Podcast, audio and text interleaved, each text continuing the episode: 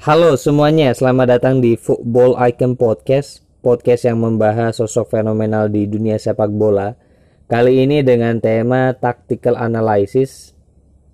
Gua mau bahas Bayern Munchen di bawah asuhan Hansi Flick. Kita tahu Bayern Munchen mempunyai rekor yang sangat baik. Selain menjuarai Liga Champions, dia juga selalu menang di setiap pertandingan Lantas apa sistem gaya permainan yang diterapkan oleh Hansi Flick untuk Bayern Munchen? Sedikit cerita sebelumnya ada Niko Kovac. Di bawah Niko Kovac, Bayern Munchen mengalami banyak kendala sehingga di 10 pertandingan awalnya sangat sekali buruk. Baru ketika itu digantikan oleh Hansi Flick, di bawah asuhan Hansi Flick banyak sekali konsep dan sistem yang dirubah. Mungkin di antaranya adalah merubah posisi Kimmich dari fullback kanan menjadi gelandang bertahan.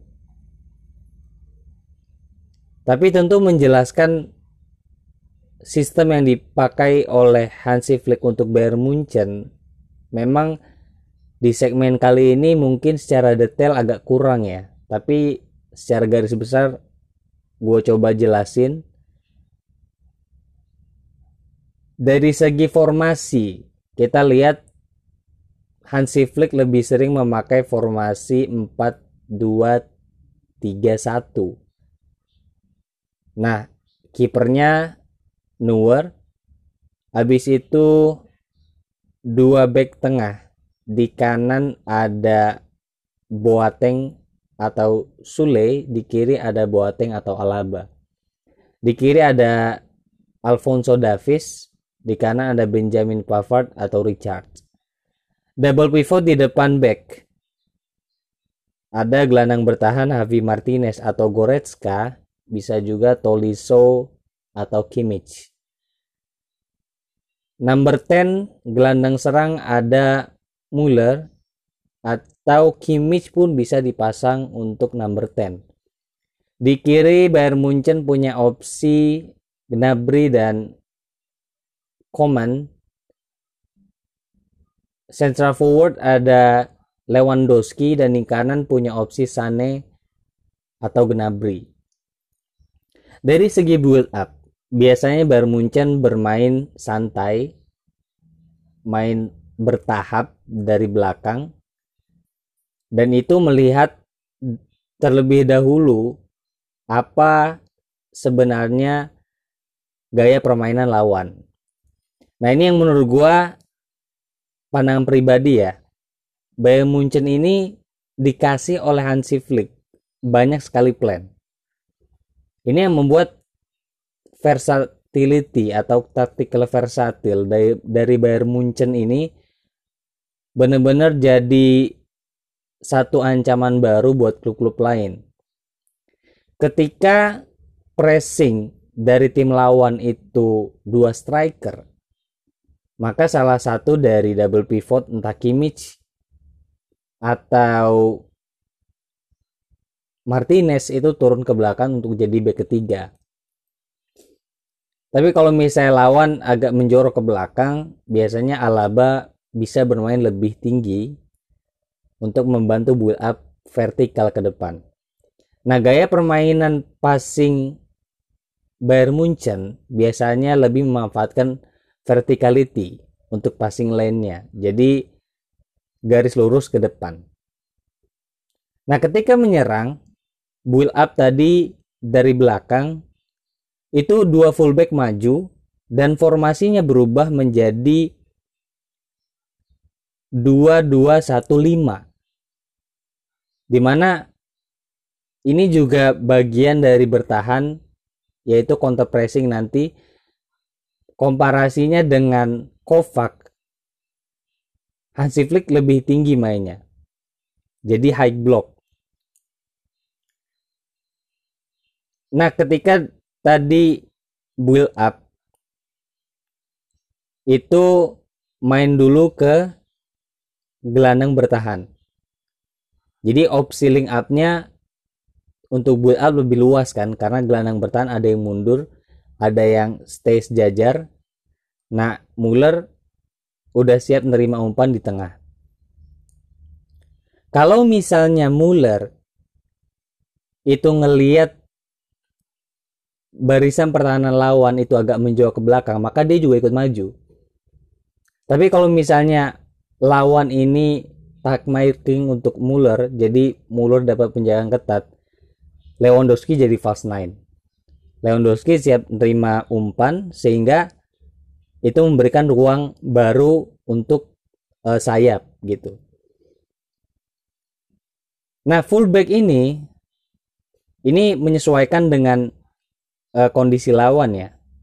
Kalau misalnya lawan ini main marking atau segala macam, fullback juga kadang bisa jadi inverted. Jadi bisa main ke tengah. Tapi yang lebih sering fullback ini maju ke depan. Jadi ketika back tengah atau gelandang bertahan terima bola itu udah siap long ball dan pemain Bayern Munchen karena udah dari awal ini main tinggi itu biasanya udah dikasih instruksi oleh Hansi Flick untuk nyari celah di antara back lawan. Jadi kalau mau umpan terobosan langsung pun bisa jadi peluang gitu. Atau kalau misalnya mau main flank. Di sini pergerakannya seperti ini. Sayap antara Sane atau Gnabry, Gnabry atau Komen, Gnabry juga bisa main di kiri dan di kanan. Itu biasanya mendekat ke striker. Ketika dua sayap ini mendekat dengan Lewandowski yang jadi central forward, fullback itu maju tinggi melewati ruang yang udah dibuka sama dua sayap Bayern Munchen ini Nah, di sinilah mulai link up antara fullback dengan sayap. Bisa dari fullback yang inverted winger ke tengah terus ngoper ke sayap atau one to pass sehingga dari fullback Alfonso Davis ke Coman, Coman oper lagi ke Alfonso Davis habis itu crossing ke Lewandowski. Nah, Lewandowski kita tahu finishingnya bagus dan dia benar-benar cerdas untuk bisa mencari titik buta dari pertahanan lawan sehingga dia melewati celah tersebut.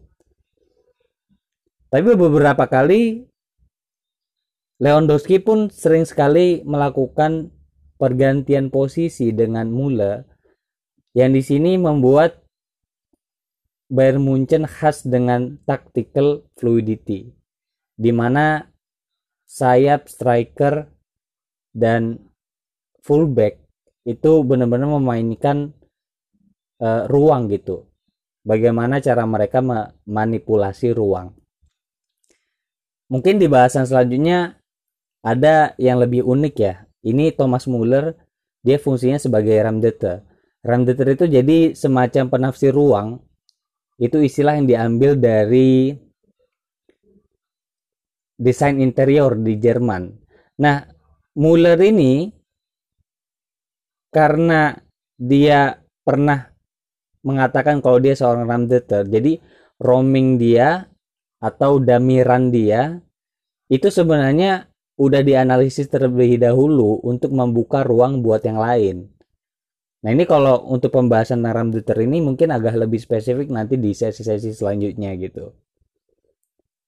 Nah inilah yang jadi uh, formasi atau sistem garis besar Bayern Munchen. Habis itu dari kanan pun seperti itu ya kan, seperti yang di kiri tadi, flank.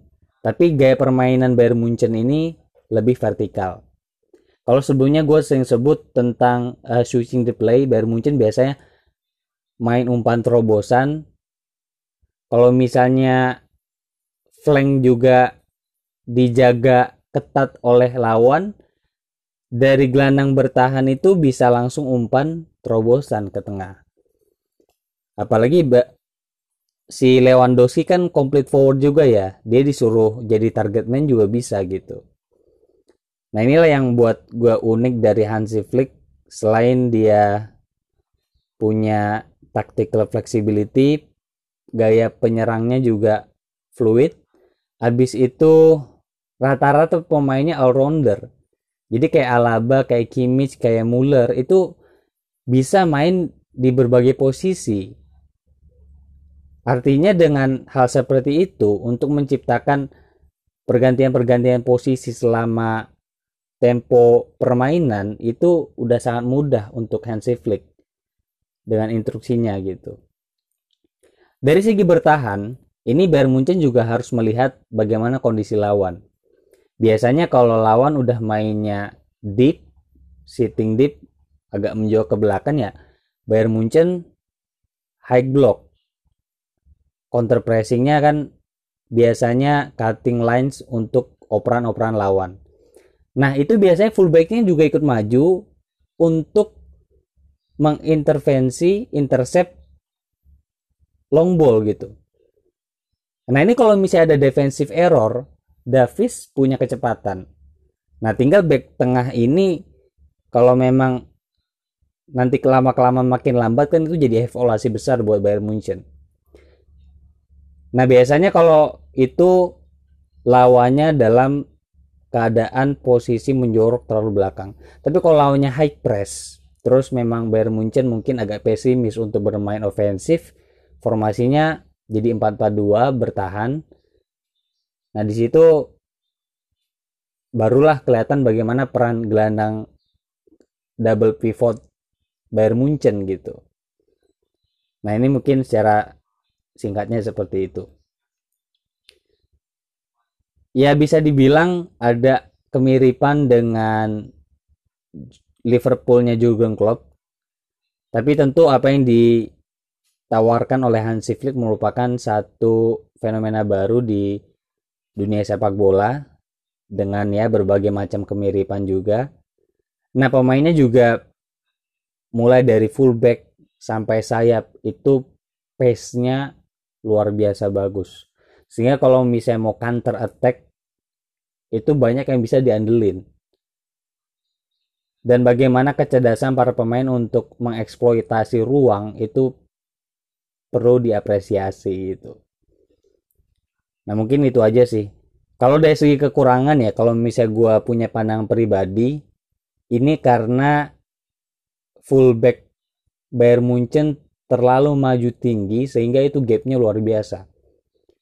Tapi itu bisa di cover kalau konsistensi kecepatan dari fullbacknya Bayern Munchen ini benar-benar terus optimal ya itu masih bisa di cover gitu. Cuman ya itu kendalanya. Kalau udah udah menemukan gap yang besar itu untuk counter counter pressingnya Bayern Munchen itu bisa kelihatan sangat jelas di lapangan gitu. Ini kembali nanti gimana Hansi Flick. Intinya Bayern Munchen ini punya potensi yang sangat besar di liga ya kita tahu di Liga Champion pun masih sangat diunggulkan gitu. Mungkin ini aja penjelasan singkat dari gua sampai ketemu di Football Icon Podcast sesi selanjutnya. See you next time.